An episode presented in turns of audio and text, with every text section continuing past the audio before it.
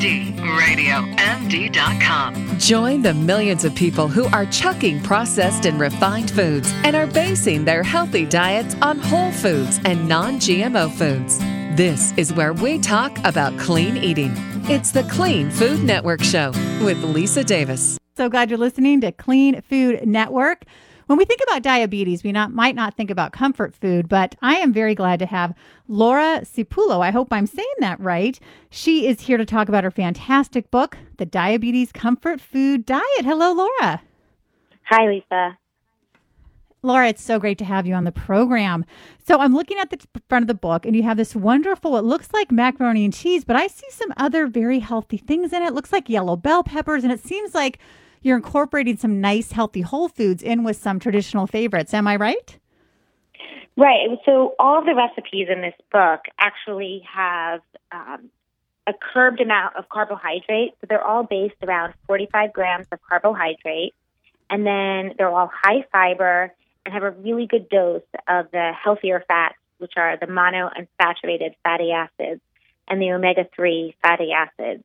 So whatever way we can preserve the taste and the look of the food, we do that, but by using ingredients that are going to be diabetes-friendly. I think that's really important because, you know, a lot of people have diabetes these days, and they still want to have things that they enjoy, right? And sometimes you want that comfortable meal and you want that food. And, you know, another thing in the book I love is you have stock up smart choices for your pantry and fridge. And I think it's so important because sometimes people can feel lost. So talk about some of the things we want to have in our kitchen. So any type of whole grain is beneficial because the higher the fiber, typically the less of the carbohydrate that you're going to absorb. So therefore, the less your blood sugar will rise, or at least won't rise as quickly with a higher fiber food. The other thing is you always want to have a protein on hand because eating the carb with a protein will slow the absorption. So keeping Greek yogurt, keeping eggs, or keeping nuts like almonds or almond butter, things like that are great to pair with a piece of fruit or whole grain toast because, again, that combination will be absorbed more slowly than just eating the carbohydrate alone, and therefore your blood sugar isn't going to have a spike and then a huge drop.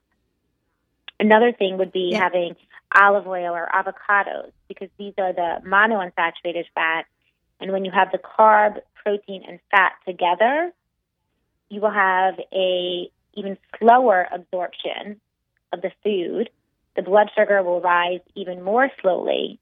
It's almost like an extended release medication. It's just constantly giving off a little bit of sugar over a longer period of time.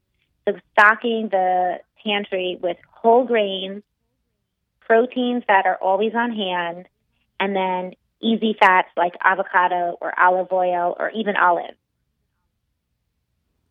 You know, you are a registered dietitian. You're also a certified diabetes educator. When did you know that you wanted to learn more about diabetes and help people? When I was a sophomore in high school, my uncle was diagnosed with diabetes. And I loved biology and nutrition, and he was like, come with me to the dietitian. And I didn't even know what a dietitian was at that point. And I went with him, and I started observing their sessions, and from that point on, I knew I wanted to be a registered dietitian. And after my uncle was diagnosed, my other uncle was diagnosed, then my father was diagnosed. So just, you know, being that it's in the family, I said, this is what I need to pursue. That must have been so nice to know what you wanted to do at such a young age. Oh, it's been the most rewarding job ever. And I think the one important thing to me is also just letting people know that, you know, whether you have diabetes or even if you don't, that you can make all foods fit. You know, even if you're focusing on a cleaner intake or less processed foods, all of these foods are available. And if you look at them with this, you know, this through this lens of it's bad, I can't have it, it can trigger a lot of people to feel deprived, or it can lead to binging. But if you teach people how all these foods can fit and how having the majority of your intake as a nutrient-dense intake, you know, is helpful. But if you put the other food in, it's just as safe, and it's okay for diabetes just as well as somebody that doesn't have diabetes. I think that's the part that's so rewarding, so people can feel empowered despite whatever medical condition they have.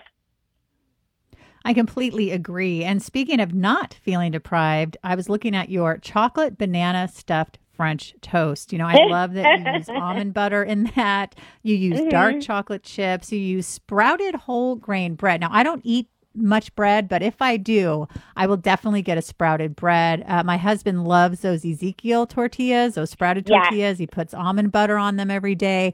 And I think it makes a difference, right? Because those are definitely better for you. And they're going to also take longer to break down and raise your insulin, correct?